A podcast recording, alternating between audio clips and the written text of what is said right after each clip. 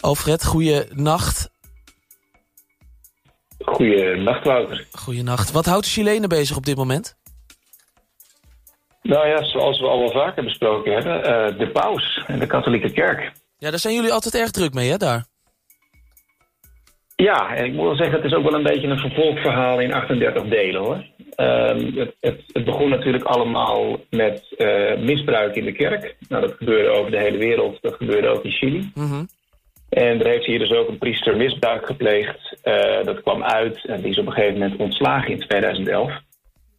Maar wat hier nou het geval was, is dat de bisschop, die dus boven die priester zat, die wist daarvan en die heeft daar niets aan gedaan. Ja, dat is raar. Nou ja, dat was er eigenlijk ook wel bekend. Nou, de paus kwam hier op bezoek en toen werden daar ook wat protesten over, wat kritiek over.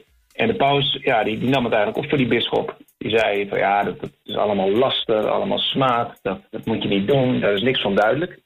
Dat is misschien nog raar. En daar ontstond, was heel raar. En daar ontstond dus ook een gigantische golf van kritiek op.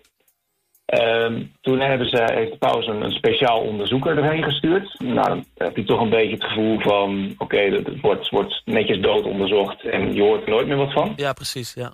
Maar ik moet mijn mening toch een beetje gaan bijstellen. Het is, er is nog wel wat gebeurd na die tijd. Die onderzoeker is teruggekomen met een rapport van maar liefst 2300 pagina's. Zo. En ook behoorlijk vernietigend.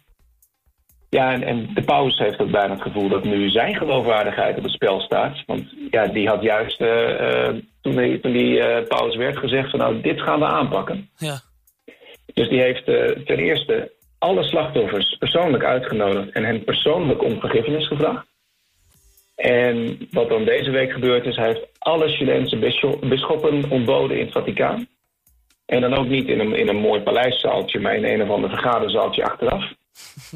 En hen toch te verstaan te geven dat er koppen moesten gaan rollen. Zo. Dus wat afgelopen vrijdag hebben alle bisschoppen hun ontslag aangeboden. Wauw, dat kan ik me voorstellen. In zo'n gelovig land is nogal een schok. Hoe reageren de mensen in Chili daarop? Ja, toch wel een beetje dubbel. In eerste instantie inderdaad shock.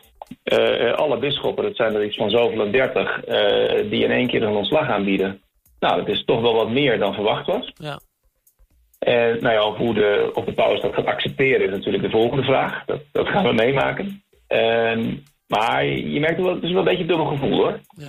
De grootste vraag is toch wel een beetje, blijft het nou binnen de kerk? Is het nou alleen maar een kwestie van oneervol ontslag en blijft het daarbij? Of worden ze echt ook nog gewoon civiel voor de wet vervolgd en gaan er ook nog mensen in een gevangenis terechtkomen? Ja, dat zou het zijn.